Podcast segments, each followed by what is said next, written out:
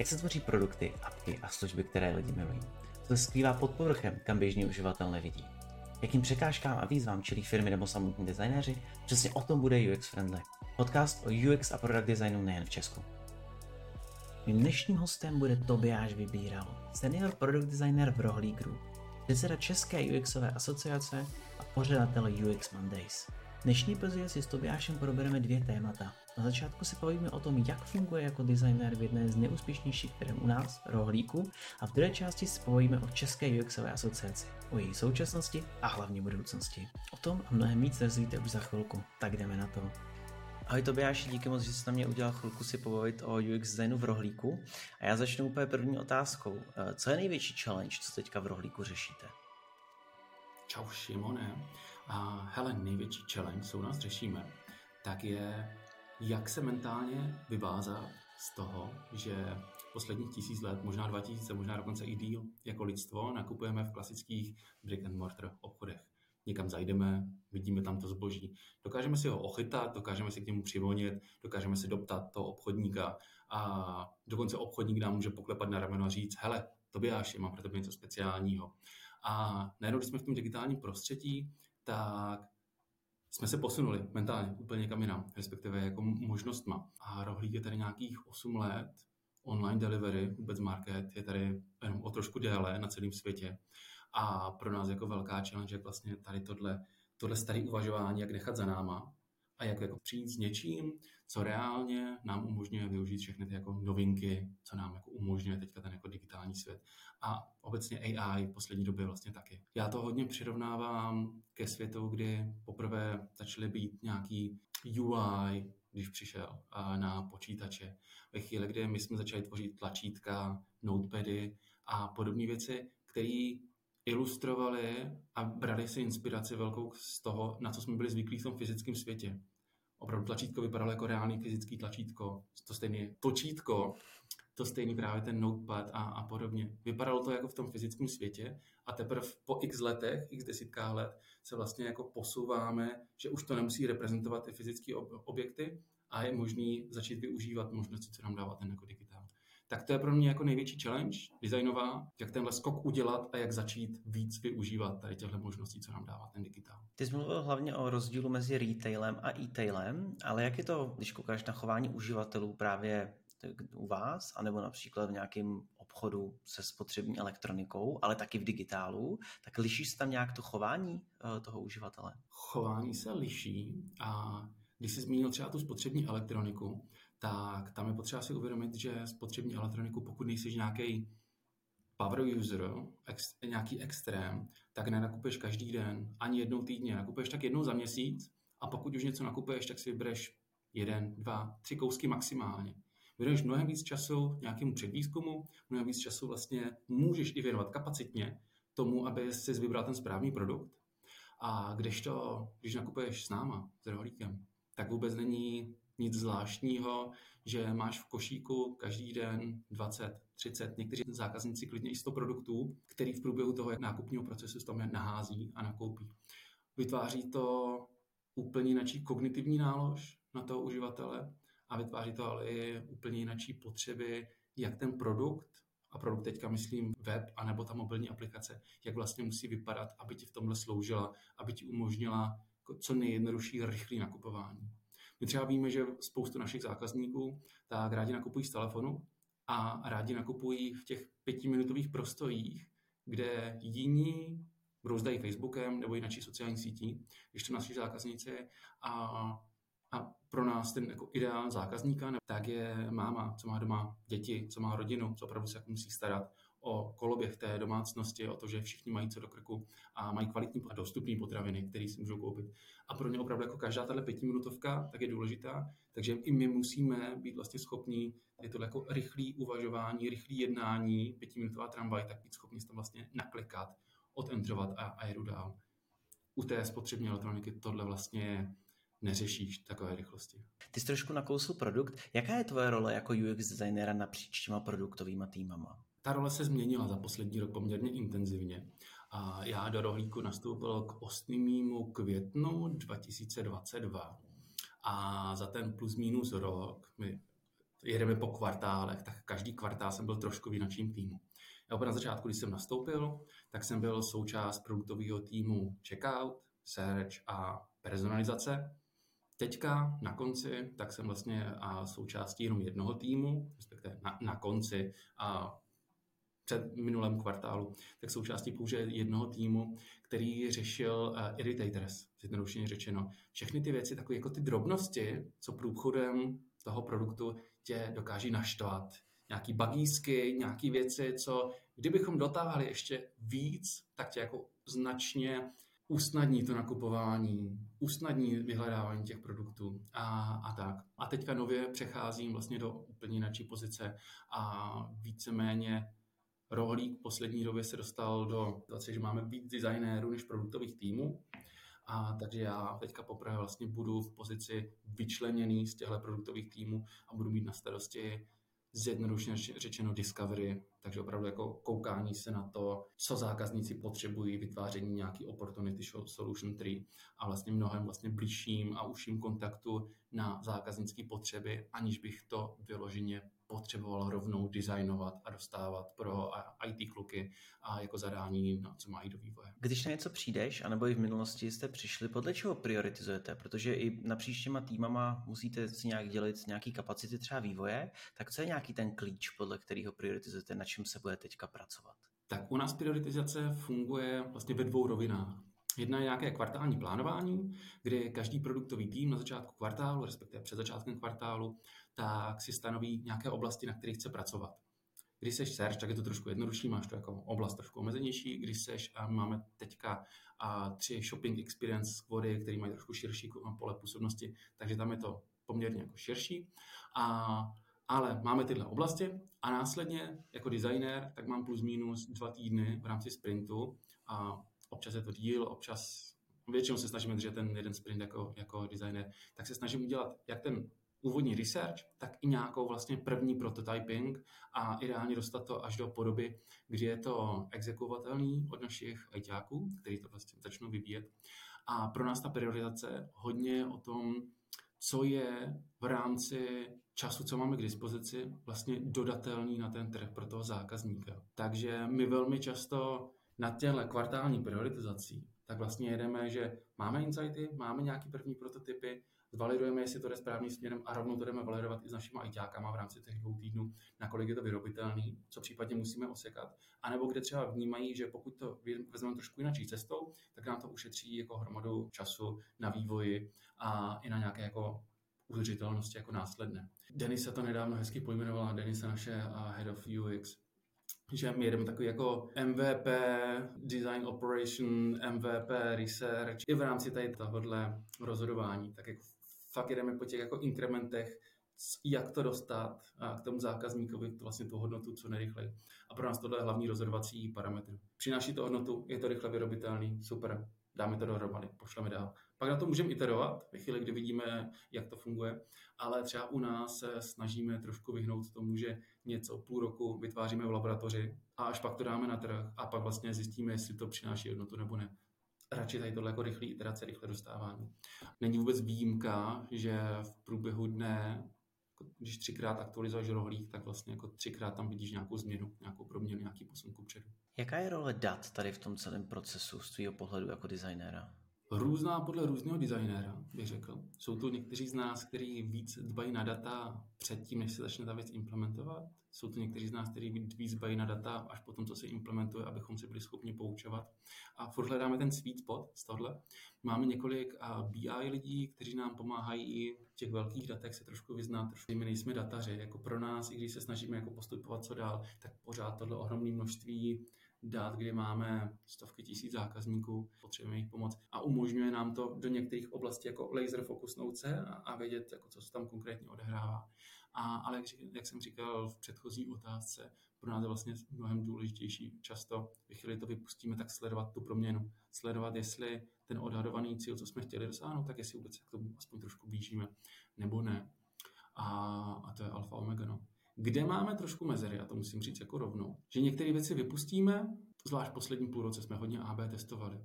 A, a vrátíme se k ním možná až příliš pozdě, než bychom měli, takže ty věci nám tam jako tak běží. Sbírají data, to je jako fajn, data narůstají, takže pak je podle čeho se rozhodovat. Ale byl bych třeba mnohem radši, kdyby do dalších kvartálů takové jako přání, výši nám, a abychom začali i nad tím iterovat mnohem vlastně jako rychleji, pravidelněji a možná se i trošku jako oddálili od toho kvartálního plánování a více se zaměřili na to, a jestli teda na věc, jestli vlastně můžeme jako rychle iterovat ještě nějakým dalším způsobem a posunout někam dál i v tomhle krátkém úseku, co máme. Můžeš nám říct nějaký zajímavý insight z těch AB testů, něco, co tebe nebo vás překvapilo v týmu? Asi můžu zmínit hlavně insight. My jsme to trošku čekali, respektive byly tady dva tábory, kteří jeden jako říkal určitě ano, druhý určitě ne. Trošku se to týká, nebo hodně se to týká vyhledávání, stránky z výsledku vyhledávání, kde postupem času tam začaly vznikat takové jako nánosy a ono to dávalo biznisový smysl a konkrétní případ byl, že my jsme svýho času poměrně hodně kapacit investovali do rozvoje šéf receptů, vůbec celá rovina receptů na naší stránce, které fungují zajímavě, rozhodně jako pro spoustu zákazníků. Je to jeden z důvodů, proč jsou s náma, protože tam mají své oblíbené recepty, máme velmi pozitivní zpětnou vazbu na to, že ty recepty, co tam máme, tak, tak jsou kvalitní, rádi podle nich vaří. No a my jsme tady tohle, tenhle insight, což jsou jako recepty důležitý, protnuli se searchem tím způsobem, že potom, co si zadal nějaký vyhledávání, dejme tomu rajčata, odentroval to, takže jsi se dostal přes ten Whisper našeptávač až do reálné stránky s výsledkem vyhledávání, tak nahoře tam byl velký pás receptů, který ti vyloženě umožňoval prokliknout se rovno do toho receptu. Ta myšlenka zatím byla, že zákazníci nekupují, nebo respektive cíl zákazníků není mít doma rajče, cíl zákazníka je uvařit dobrou večeři pro svoji rodinu, takže tohle mělo být jak kdyby enabler k tomu, aby, aby umožnili jako dobrou večeři. Nějakým způsobem to konvertovalo, nějakým způsobem vlastně jako zpětná vazba byla jako pozitivní a řekli jsme si a v jednu chvíli, co kdybychom tohle úplně schovali. Jo, vlastně celý tenhle pás umožnili vlastně přeskočit a dostat se dřív k těm výsledkům vyhledávání, k těm samotným produktům. A ten AB vlastně velmi rychle ukázal, že tohle je zajímavá cesta a že ten nárůst average order value, průměrné hodnoty objednávky pomocí tady tohohle skrz ten search jako stoupnul znatelně. A, takže tohle byl třeba jako zajímavý insight, že přestože zákazníci zbožňují recepty, tak vlastně jako schování receptů daní trošku dál a tak vlastně může být jako pro zákaznické v tomhle. Máte proto nějaké vysvětlení, nějakou hypotézu, proč se tak děje? Já mám osobní hypotézu a to je to, že když, když zákazníkovi ukážeš produkt, tak ho mnohem jako spíš koupí, než když mu ho neukážeš. A my teďka vedeme velkou diskuzi ohledně třeba homepage samotné. Ta stránka, jsem zákazníkem, přihlásím, zadám rohlí.cz, tak jestli nahoře, kolik tam má být třeba a prostoru věnovaný různým aktivitám, co děláme, různým akcím a různým typům, radám a kolik toho prostoru naopak má být už rovnou pro samotné produkty, za kterými se tam možná spíš jako zákazník jdu. Takže je to o nějakým jako vyvážení. Zase, jako, kde se nechceme dostat rozhodně, tak je, že jsme pouze stránka s produkty. Protože ta přidaná hodnota toho, že nakupuješ s rohlíkem, není jenom ten úžasný zákaznický komfort, co můžeš mít, ale je to i o tom, že jsme schopni trošku inspirovat, trošku rozšířit to, to pole povědomí. Tak, tak pořád někde jako v hlavě ten brouček, co říká, no ale ty recepty možná v nějaké jako menší podobě pořád můžou být inspirativní, tak tam hlodá a hledáme cesty. Ty už se trošku nakousl, že občas máte eh, malý schedule, kam musíte naspat hodně práce. Každý, kdo asi slyšel někdy eh, nějaký rozhovor s Tomášem Čuprem, tak je mu jasný, že ta rychlost je pro vás stěžení.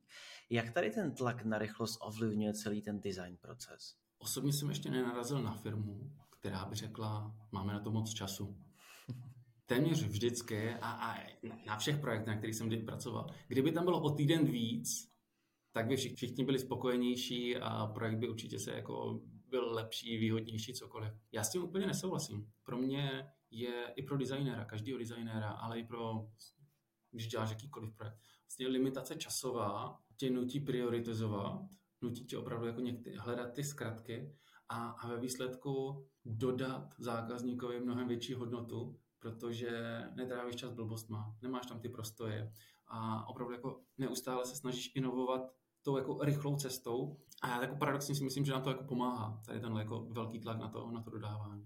Jasně, některé věci by mohly mít mnohem větší prostor na tu předpřípravu, právě na to, na zjišťování, jak ten problém je velký, když to tak řeknu, ale zase ve výsledku, pokud dva týdny strávím nad tím, že nad tím jako uvažuji a dumám, tak není potom lepší jako ty dva týdny strávit tím, že už to vyvinu a můžu reálně sbírat data z toho trhu, můžu reálně vidět, jak ty zákazníci vlastně na to reagují, jak to používají a vlastně učit se v za pochodu. Takže jako reálně musím říct, že to asi není pro každýho, tady tohle tenhle styl uvažování. Historicky jste docela dost rychle expandovali. Jak vlastně expanze a nový trhy ovlivňovaly design? Protože pokud vím, tak většina vývojového týmu a hlavně designového sedí v Česku, ale z Česka designujete pro celou Evropu. Tak bylo tam něco, co tě třeba překvapilo na nějakém trhu, nebo něco, co brutálně ovlivnilo ten design toho produktu, ať už webu nebo mobilní aplikace? Já, když jsem nastoupil do rohlíku, tak my už jsme byli expandovaní. Od chvíle, co já jsem zde, tak vlastně jsme neotevřeli nové trhy. Naopak některé trhy jsme museli uzavřít a z těch plánů expandovat tam, tak vlastně odejít. A důvod je investiční atmosféra teďka v Evropě a to, že jak předtím bylo velmi jednoduchý narizovat nějak velmi jednoduchý s, s uvozovkami, ale mnohem jednodušší než dneska a narizovat finance na vlastně tenhle agresivní typ panzí, tak tohle v dnešní době není možný a musíme mnohem víc dbát na to, abychom byli profitabilní na každém trhu, na kterým jsme. Takže a teďka jsme v situaci, kde, a tohle to ovlivňuje reálně ten design. My jsme v situaci, kdy naše priority tak jsou hodně stanoveny tím, jak dostat tyhle země do profitability. A jsme hodně, ještě víc možná jsme teďka a motivovaní hledat ty cesty, jak dodat tu hodnotu zákazníkovi rychleji než v minulosti. A třeba ta expanze, tak ta nám, nás teďka, a pořád tam nejsme, teďka je to nějaká cesta, kdy nás nutí investovat mnohem víc naší energie do toho, abychom pochopili zákazníky i z dalších zemí. Protože pro nás, jako pro designový tým, který kompletně sedí v Česku a nikdo z nás třeba nerozumí Německu, tak a přesto jsme v Rakousku a v Německu jako v dvou, dvou hlavních trzích, tak vlastně nutí teďka investovat energii do toho, najít ty cesty, jak můžeme dělat hloubkový rozhovory na těchto zemích, jak můžeme dosáhnout i na nezákazníky naše v těchto zemích a pochopit, proč ještě nejsou naši zákazníci, co by ten, ta propozice měla být, aby je to jako motivovalo a byl to ten push, v Česku je to strašně jednoduchý. Za, za A, a pro nás designéry získat tyhle data z toho trhu. Za A, protože rohlík je tady brand, téměř každý o něm slyšel. A my jsme schopni v současnou chvíli, když to přeženu, a ani nemusím přehánět, tak do půl hodiny mít minimálně pět zákazníků, co se, co se s námi chtějí bavit ještě ten den a, a nechcou za to ani žádnou odměnu a když nabízíme odměnu, tak říkají, je, já jsem si s váma rád povídal, pro mě to prostě, vy, vy mě jako zachraňujete na každodenní bázi. A tohle ještě se neděje v těch dalších zemích, zvlášť v tom Rakousku a Německu. My jsme tam vlastně na začátku té naší cesty, takže a tohle minimálně nás nutí vystupovat z té komfortní zóny, kde zákazníci máme na, na dosah a naopak jak vlastně hledat ty cestičky a využívat třeba i technologie a strojového překladu a zpracování vlastně tady těch jako jazykových a datových setů, tak abychom jim pochopili a mnohem víc teďka dali právě ten fokus na, na ty jináčí země. Takže tohle nás hodně ovlivňuje a, a současně jak jsem říkal, ve chvíli, kdy potřebujeme být na ostatních zemích profitabilní, tak nás to nutí víc koukat na ty ostatní země, než tady na Česko. Při přípravě nových designů a při prioritizaci. Já bych jenom velice v rychlosti chtěl nakousnout design systém, protože mě zajímá, jak vlastně vypadá váš design systém napříč těma trhama, protože designovat design systém pro angličtinu asi musí být úplně diametrálně jiný než pro jazyky typu maďarština, kde každý slovo má 120 znaků. Tak jak vlastně pracujete na tom, aby ten design systém byl použitelný v každé zemi, kde vlastně jste nebo kam budete třeba potenciálně do budoucna expandovat? Hele, paradoxně to vlastně jako není o tolik těžší designovat design systémy pro, pro více evropských zemí. Naštěstí jsme stále v Evropě, kde stále všichni píšeme zleva doprava.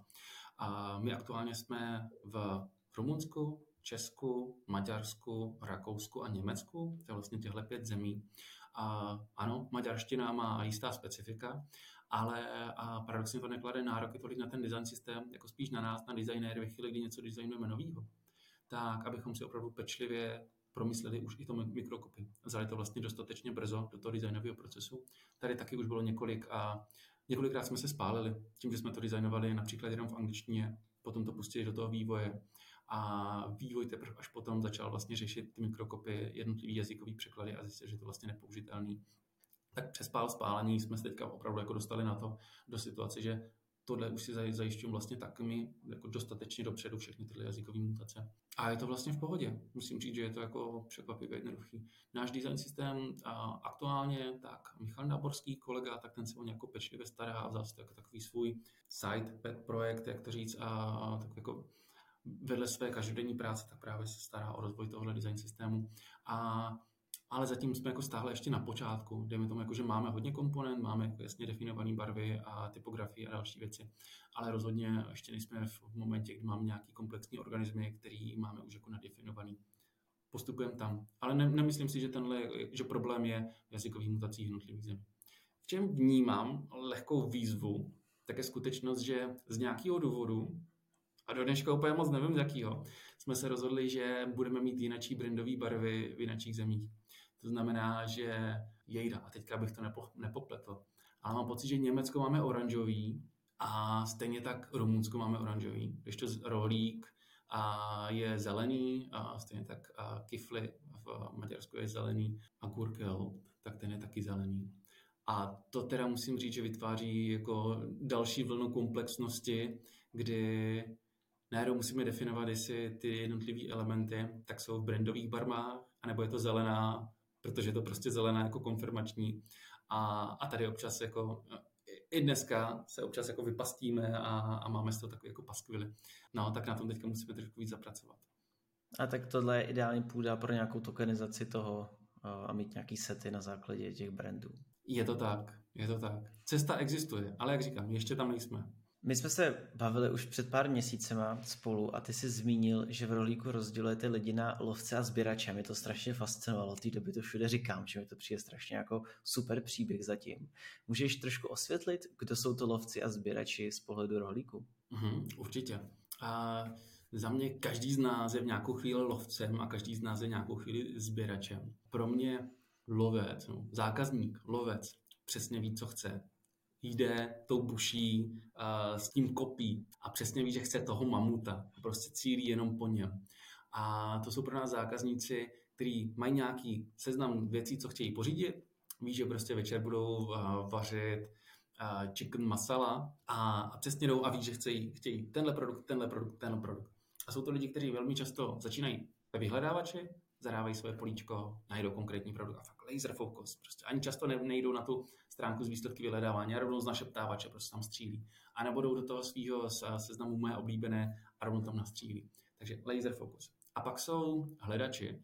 A já to přirovnávám v tom klasickém obchodě. Člověk, co s tím vozíkem, tak jako pomalu brouzdá mezi jednotlivými zónami v tom obchodě, proleze úplně kompletně celý obchod a vlastně neustále jako kouká, co je k dispozici, jaká z těch borůvek a, a nebo dalších plodin, co se zrovna urodila, je jedla, co by si do toho přihodil.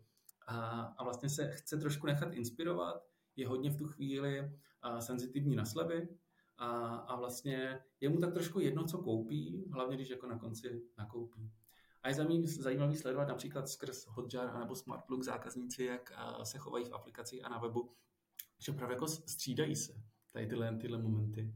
A teď je lovec a teďka jako fakt jde po tom, po tom másle a teď najednou jako se zastaví a klidně stráví 20 minut procházení všech kategorií, co tam máme. No a tak. A je pro mě zajímavý, že přestože je to ten stejný zákazník, tak pro každou z tu fázi najednou potřebuješ poskytnout jináčí typ zákaznické zkušenosti a jináčí nástroje, aby si zrovna nasytil to, co potřebuje já osobně to vidím jako na sobě tady to chování, že, že přesně takhle to vlastně funguje. A proto mě to tak fascinuje, protože když jsme se o tom právě před pár měsíci bavili, tak jsem v tom úplně viděl sebe a přišlo mi jako hezky, že to máte takhle jako pojmenovaný a pracujete s tím. A poslední věc, co mě ještě zajímá k rohlíku, je vlastně dnešní složitá ekonomická situace, vysoká inflace, ceny se zvedají. Jak tady to ovlivnilo chování uživatelů, i třeba ve vztahu k vašim private labelům? Mhm, dobrá otázka.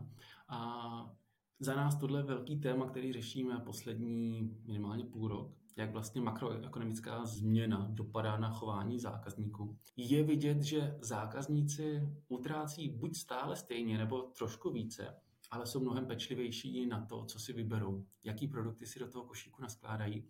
A třeba věci, co v minulosti vnímali jako luxusnější potraviny, tak jsou nyní mnohem otevřenější zkoušet alternativy. A pro nás to znamená, že je dobrá chvíle na to nabídnout jim právě ty naše private labely, za kterými si teda hodně stojíme a o kterých jako víme, že private label oddělení jako dělá skvělou práci v tom, že opravdu obchází různý dodavatel a snaží se vybrat takový, kde ta kvalita je velmi na opravdu jako vysoké úrovni. Nám to najednou umožňuje dělat to, co v minulosti dělali zase ty, ty klasické obchody, vlastně nabízet ty vzorky, že dokud jako nemáš ochutnávku, jak to jako chutná ta daná věc a nedokážeš to jako emočně spojit, tak je to pro tebe furt jenom obrázek někde na webu. Něco, čemu můžeš, ale taky nemusíš věřit.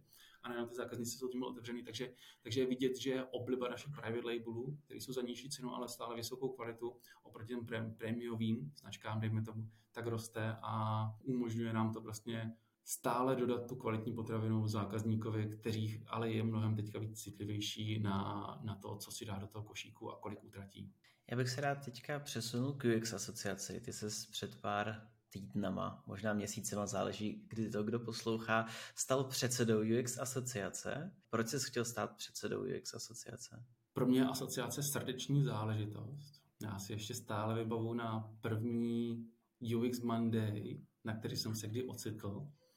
A paradoxně to není až tak dávno. A úplně si uvědomuji ten pocit imposter syndromu, kterým jsem trpěl ve chvíli jsem otvíral ty dveře a viděl jsem tam všechny ty lidi, a kteří byli známí ze Slacku, kteří byli známí z blogpostů, z různých, té doby ještě nebyly podcasty, a, ale, ale tady z téhle, z téhle zóny slavnějších ksichtů. A pro mě to byl strašný jako příjemný šok zjištění, že to jsou normální lidi, že tady existuje jako komunita, která je otevřená, která je jako srdečná, která, která chce do sebe nasát ty začínající designéry, podpořit je, nabídnout jim ty nástroje, znalosti, kontakty a vlastně jako posunout výš. Pro mě asociace vlastně zlomová v mý UX kariéře a, a současně mám pocit, že poslední době tak trošku ztrácela dech v, v rovině, že je to dobrovolnická komunita, celá asociace. A obzvlášť v dobrovolnických komunitách je třeba, aby lidi, co jsou v ní zapojení, tak hořeli. Protože teprve, když hoříš, tak dokážeš vlastně rozdmíchávat ten plamen v ostatních lidech. Předchozí board, předchozí vedení už vlastně tam bylo pět let, ale je to hodně dlouhá doba na to dělat něco na dobrovolné bázi, na to hořet a podporovat ostatní. A já mám obrovský respekt před čím, co udělali, a, ale říkal jsem si, že teďka vlastně je ta doba, kdy ten plamen, co v sobě cítím, tak by bylo dobrý využít a vlastně z téhle pozice rozhořívat ostatní, naslouchat jim a vlastně jako jim umožňovat bláznivý nápady, ale jako smysluplný nápady, tak, tak vzít, hodit do toho plamene a vlastně využít to, že, že se to dá realizovat. Že asociace je tady a umožňuje jak růst, tak realizovat myšlenky a, a podporovat vlastně ty lidi. Takže to byla jedna z mých a, hlavních motivací. Uvidíme, co přinese další dva roky pro mě v tomto případě, že já jsem Uvidíme, jak dlouho budu předseda, to je pravda, o tom jsme se ještě nebavili, ale já jsem byl vlastně zvolený teďka do předsednictva na dva roky a Bob je tam na tři roky a Chemix je tam na jeden rok, tak uvidíme, co všechno se nám podaří. Musím říct, že i za tuhle krátkou dobu, co jsem v téhle roli, tak je vidět, jak ty věci, nebo respektive, že je tady ohromný potenciál a ohromná chuť těch lidí to posouvat dál a že nám jako vnímají, že nastává, nechci říkat nová doba, ale nějaká jako další kapitola, že lidi se jí proaktivně ozývají s tím, že chtějí něco dělat, že chtějí se zapojovat a, a cítím tam ten hlad. Mám z toho strašnou radost a no a jsem fakt, já jsem nadšený, co se stane za, za, za rok, za dva, za tři, kam se ta asociace posune v tomhle. Co byla nebo je první nějaká velká věc, co hodláš udělat nebo už si udělal jako předseda UX asociace? Pro mě velká věc, o kterou se teďka snažím, tak je větší transparentnost o tom, co se děje, anebo co se plánuje v rámci asociace. A přišlo mi, že, a není to jenom můj pohled, ale to i pohled lidí kolem mě, kterých jsem se ptal, takže byl často takový black box, že najednou jako vypadla z toho nějaká akce, nebo nějaká akce naopak zapadla, něco čekali, že se stane a nestalo se. A pro mě vědět jako člen, co, kde mám možnost přiložit ruku k dílu, co se plánuje a mít tomu možnost nějak se vyjádřit, spoluformovat to, tak to je jedna z věcí, co podporuje ten pocit bytí členem podporuje to, že je to i moje komunita, nejenom komunita, které jsem součástí. A takže pro mě tahle transparentnost a vůbec jako v informování okolí a členů, a co děláme a co se plánuje a kde můžu pomoct a jak se do toho zapojit, tak to je jedno z mých jako hlavních teďka poslání, co vnímám. A chci k tomu rozhodně využít newsletter, co má asociace, k tomu využít Slack, který, pokud to posloucháte a nejste součástí Slacku, asociace UX, které obecně UX, rozhodně se připojte na Slack. Je to jedno z nejkouzelnějších míst, co se týče designu v Česku, jaké vůbec existuje. A, a umožňujete nám to opravdu vlastně interagovat bez ohledu na to, jestli zrovna sedím v Horní dolní a v Brně, anebo, nebo, nebo v New Yorku a tak to mi přijde jako kouzelný a, a tohle víc jako také pozvednout. Líbilo se mi, jak Brno a Horní Dolní šlo hnedka za sebou v té škále a končilo to New Yorkem, to je hezký. Když koukáš na nějakou roli UX asociace do budoucna, třeba za ty dva roky, tak kde ji vidíš, co je ta role té asociace a jak se to potenciálně liší od toho, co je teďka? To je triky otázka, a, ale dobrá a relevantní. Za mě ta role je hodně inkubátor talentů. A to, že já, já to furt vnímám, že asociace musí podporovat někoho, kdo úplně začíná, aby ho akcelerovala na trhově zajímavou úroveň, protože ve chvíli, kdy je to pro mě furt koníček, za který ale nemám zaplacený, tak tomu budu vždycky věnovat méně energie, než kdyby to byla moje, můj full-time job. A tak chci tyhle jako fakt talenty, který, který tady budou, jim tohle umožnit. A to je jedna věc. Druhá věc, furt to musí být relevantní pro ty seniorní lidi. A takže pro mě jako velký teďka je výzva najít způsoby a nástroje, jak i těm seniorním lidem vlastně poskytnout pořád důvod nejenom být členem, ale být aktivním členem a vlastně mít radost z toho jako spolupodílení se na něčem podobným. A tyhle dva světy promíchávat, protože z toho to, to jako mládí přináší velmi často tu jiskru a ten, ty zkušenosti přináší to usměrnění a ve chvíli tyhle věci se spojí, tak můžou jako vznikat úžasné věci. A takže to tam vnímám. Junioři, seniornější lidi, ale furt ještě vnímám, že jako ten inkubátor tak má svoji roli edukovat i tu veřejnost. Ty uh, firmy, které třeba vůbec nemají UX oddělení, jenom sem tam spolupracují s UX designérem, anebo ani to ne a, a dělají si to jako tak trošku na koleni, protože ten mindset, na něčem budeme pracovat půl roku, máme tady šikovní lidi, vývojáře a dostaneme to na trh a uvidíme, co se stane, tak pořád je hodně široký, hodně, hodně zakořeněný. Vnímám, že je to pořád možné ještě změnit, je to pořád možné akcelerovat a že ta asociace v tom může jako hrát svoji roli. Takže edukování nějaké široké, laické, ale jako bez pejorativního zabarvení laické veřejnosti. Když byly prezentovány výsledky voleb, eh, tak vlastně bylo něco málo přes 100 lidí, kteří se do nich zapojilo, z nějakých bezmála 200 členů asociace, ale třeba na UXovém Slacku je, pokud se tu 3000 lidí. A mně osobně to vlastně přijde, že docela málo lidí je členem asociace. A i to bylo pár bodů, co bylo vlastně na tom Slacku před těmi volbama zmíněný o té komunity, že vlastně je málo lidí jakoby členem asociace. Co hodláš ty, anebo vy, jako předsednictvo asociace udělat pro to, aby víc lidí se stalo členy UX asociace? Za mě to teďka hodně o motivace, proč vlastně být členem. A na rovinu pro spoustu lidí v minulosti zaplatit si členství znamenalo získat a možnost chodit na UX Monday zdarma, oproti tomu platit 100 korun. A hodně to bylo transakční vztah. Já zaplatím tady pětistovku, takže, a, a vím, že minimálně pětkrát se otočím na UX Monday, takže furt to dává smysl. A my bychom rádi od tohohle odstoupili. UX Monday, i, i, to je jeden z důvodů, proč i UX Monday, ten business model, a jsem otočil do dobrovolného vstupního, protože tady tohle mě není pochutit tenhle transakční model. Chceme postavit tak, že být součástí asociace je forma, jak formovat UX v České republice, jak být aktivně do toho zapojený. Chceme, aby to bylo víc o nějakým vnitřním pocitu, nějaké emoci, o nějaký vlastně pocitu, že jsem součástí něčeho většího, něco, co mě opravdu přesahuje. A současně od téhle transakční dám stovku tam, dostanu stovku zpátky metody, kterou teďka vymýšlíme i aktivity zaměřené čistě na členy, který jsou, vlastně, pokud nejsi členem, tak se toho nebudeš účastnit a zase s cílem ty člen, tu členskou základnu trošku aktivizovat, víc se s nima začít bavit a víc zapojit do dění a víc je vlastně jako prokombinovávat, víc, víc je a nějak prolinkovávat, aby členové se znali se členama a zase, aby třeba ty junioři tak se nebáli oslovit ty zkušenější lidi, co tam jsou, a protože to je nejrychlejší cesta, jak za A získat zkušenosti a, a za B zbavit se toho imposter syndromu, který velmi často je prostě a, neopodstatněný, když si myslíme něco jiného.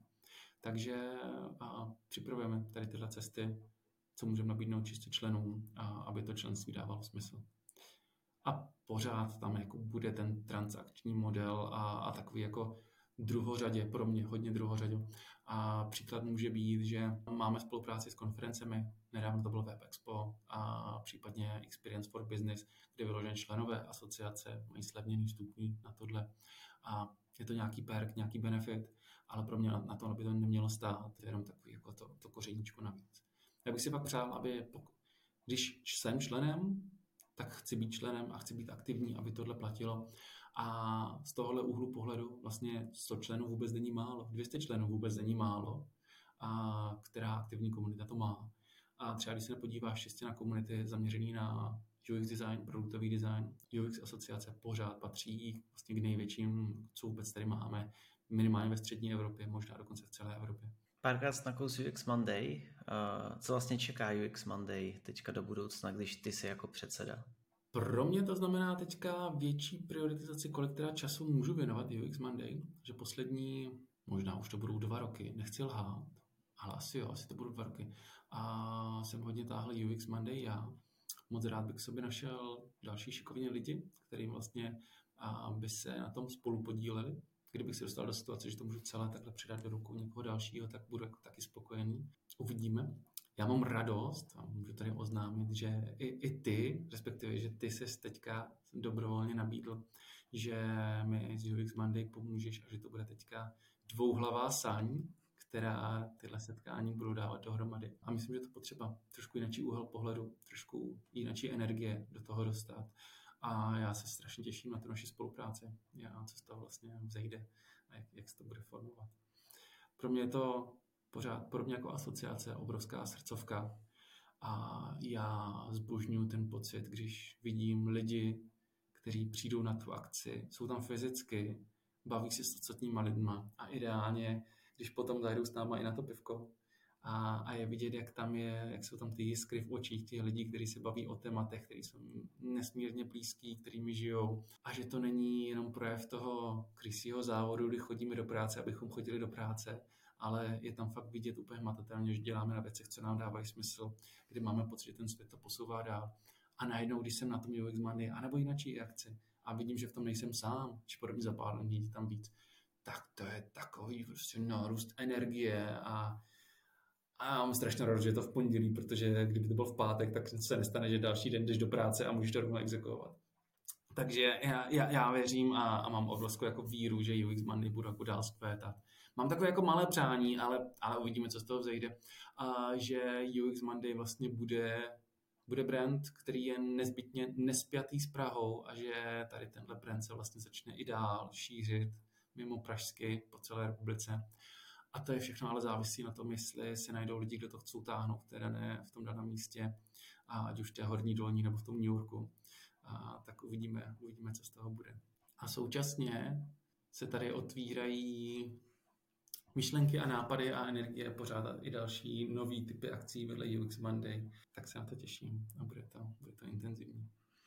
Ale možná teďka využiju té situace, že se bavím vyloženě s tebou a, a zeptám se na, na oplátku já tebe. A co ty a UX Monday a co byla pro tebe motivace si do toho vrhnout? Tak já úplně na začátek mám radost, že až toho budu chtít souvnout, tak to musím vystřihnout tady tu celou část, což je fajn. Hele, pro mě hlavní motivace byla to, že já jsem chodil hodně na UX Monday ještě předtím, než byl covid. Přiznám se, že ve chvíli, kdy začal covid a přesunul se do onlineu, tak mě to vlastně přestalo bavit a i jsem vlastně neplatil jako členství asociace, protože jak říkáš, ta moje předchozí motivace byla čistě ta transakční, abych nemusel na každý UX Monday nosit v peněžence stovku, tak jsem prostě poslal pěti kilo. Ale vlastně, jak se to pak zpátky vrátilo do MSDčka, do toho fyzického světa, tak, tak jsem řekl, že by to bylo fajn se vlastně potkávat. A mě vždycky bavila vlastně edukace, i to byl důvod, proč jsem se rozhodl dělat tady ten podcast, no proč, proč školím, proč jsem tam něco napíšu. A UX Monday vlastně byla taková platforma, kdy já můžu zadarmo najít spoustu chytrých lidí, kteří mi pomůžou odpovědět na moje otázky. Jo? To je jeden z důvodů, proč dělám tady ten podcast, protože já můžu dát svoje otázky, za který bych jinde musel platit za konzultace a uh, lidi s trochu jako s nadsázkou s UX uh, community mi na ně rádi odpoví zadarmo, což je super. A to byl i ten důvod, proč jsem vlastně šel do UX Monday, protože jsou tam nějaký témata, který mě trápí, nebo o kterých bych se rád víc dozvěděl. A mám tady tu obrovsky silnou platformu, kde vlastně stačí napsat pár lidem na LinkedIn, a většina lidí zná UX Monday, právě už je to takový brand sám o sobě a ty lidi velice rádi přijdou a řeknou tam svůj názor a vlastně mi tím pomůžou vyřešit můj nějaký problém, který řeším, který bych jinak musel jako složitě nad ním přemýšlet, jak ho vyřešit. Já tohle moc rád slyším, mně to totiž přijde jako ten nejudržitelnější model a já mám úplně stejně. A já když vymýšlím nějaký téma, kolem kterého to uspořádat, tak si vždycky říkám, hm, co by mě zajímalo, koho bych si chtěl poslechnout a na co bych se ho chtěl zeptat? A, a záměrně třeba i pro mě tohle motivace dávat o to větší prostor na otázky a odpovědi než na samotnou přednášku, protože informací je plný internet, článků si můžeš přečíst tisíc na téma design systém, ale zeptat se toho experta na konkrétní otázky, co ty máš a vlastně si ho tak jako trošku naškálovat. To vnímám obrovskou hodnotu a velmi často to nejzajímavější, co z toho, z těchto setkání vlastně vypadává. Takže mám radost, že v tom seš, mám radost, že to máš takhle nastavení a fakt se těším, co, kam, kam to zase dotáhneme. A ještě bych zmínil jednu věc. A ty jsi zmínil, že ty digitální přenosy pro tebe nebyly až tak poutavý.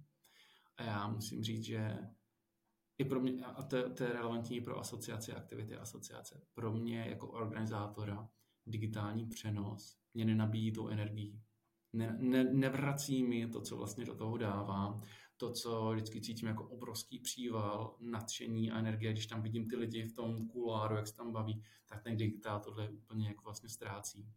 A slyšel jsem, že je asociace občas vyčítáno, že jsme hodně pragocentrický, že jsme dejme tomu jako brnocentrický, ale že nejdem dál, že třeba nepořádáme právě onlineové aktivity.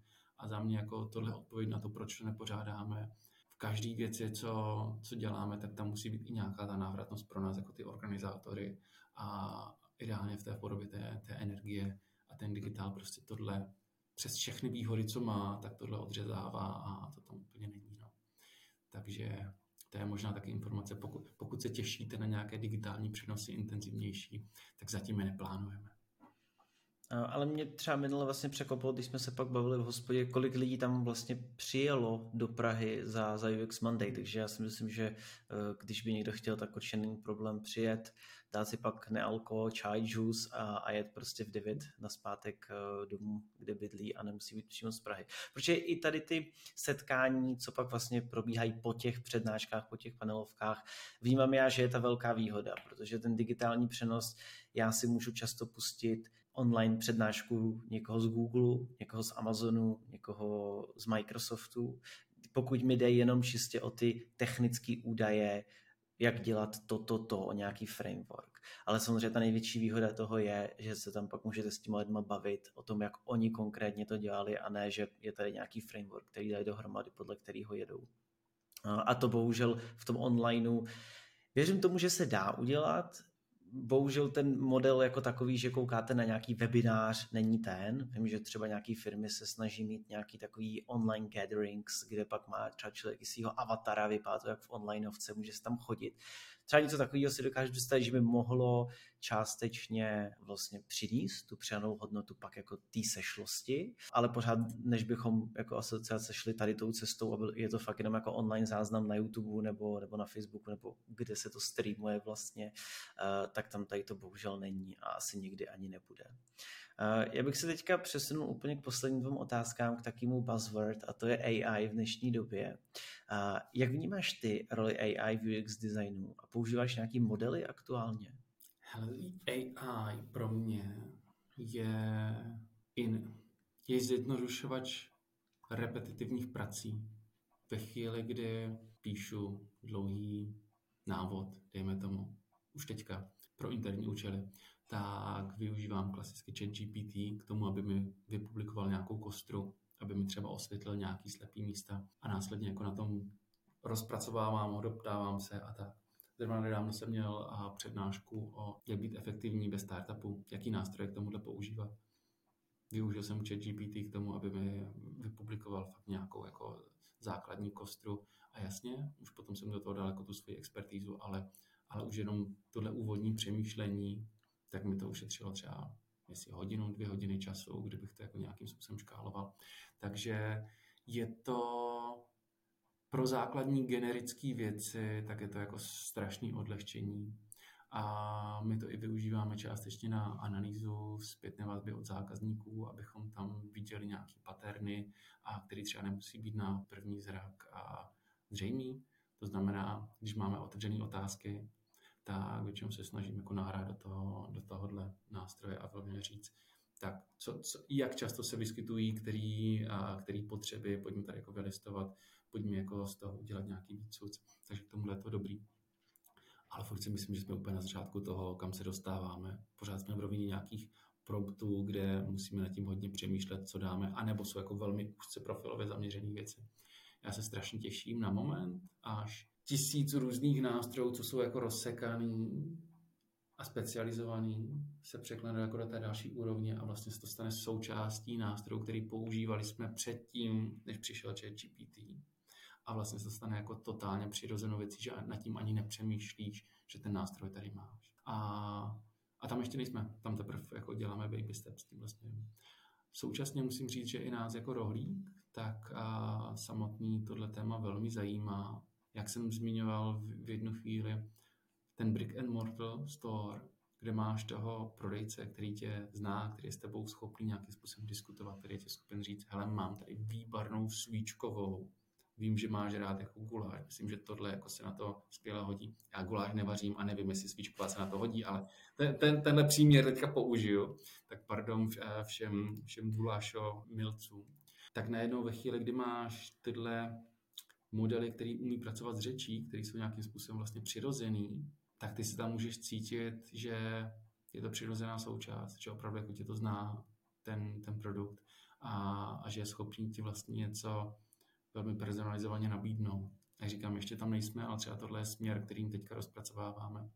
A relativně nedávno jsme u nás měli i dvoudenní hackathon, kde dobrá půlka oddělení v rohlíku vyslala nějaký svý zástupce a vlastně jsme tady jako brainstormovali a vytvářeli vyloženě nějaký proof of concept, jestli a, a jakým způsobem využít tyhle zpracování dát, ať už na rozšíření informací o produktu, ať už na doplnění nějakých chybějících obrázků, ať už právě na nějaký jako AI assistance, a kdy zadám, že se, jsem rodina s třema dětma a potřebuji uvařit a zrovna dvě večeře, co mi doporučíš. A jo, a by the way, tohle jsou naše alergenní omezení, tak místo toho, aby zákazník šel a velmi jako teďka relativně pracně si tam vyfiltrovával, co potřebuje, tak vlastně jak tohle předchroupat všechny ty data a poskytnout. Takže tyhle jako věci testujeme a, a prokopáváme. Furt si myslím, že jsme strašně na začátku a pořád to, co, s čím jsem začínal úplně na začátku, že jsme v těch menta, starých mentálních modelech a jsme na té hraně udělat jako ten velký líp a, a tohle všechno nechat za sebou a přemýšlet jinak, tak myslím, že i my jako teďka společnost jsme pořád hodně v těch starých mentálních modelech, co technologie byla schopná a že pořád ještě děláme jako baby steps tomu, jak to vlastně využít. A, takže proskoumáváme to a uvidíme. No vnímám tady obrovskou příležitost, zvlášť tady v tomhle e-commerce a food delivery segmentu, že tyhle modely jako můžou pomoct. Zvlášť ta schopnost mluvit s tebou přirozenou řečí. Tak to máš velký vize. Já se těším na to, až to budou mít automaticky pojmenovat vrstvy ve Figmě a nebudu to muset vymýšlet. Uh, Tobiáši, díky moc za tvůj čas. Bylo to super příjemné si s tebou popovídat jak o rohlíku, tak o budoucnosti UX asociace. Ještě jednou díky moc a určitě se uvidíme na UX Monday. Rádo se stalo, potěšení na mé straně. A to bylo pro dnešní díl všechno. Zdroje a odkazy najdete na webu www.simonium.cz Díky moc za pozornost a hodíme se u dalšího dílu. Zatím ahoj.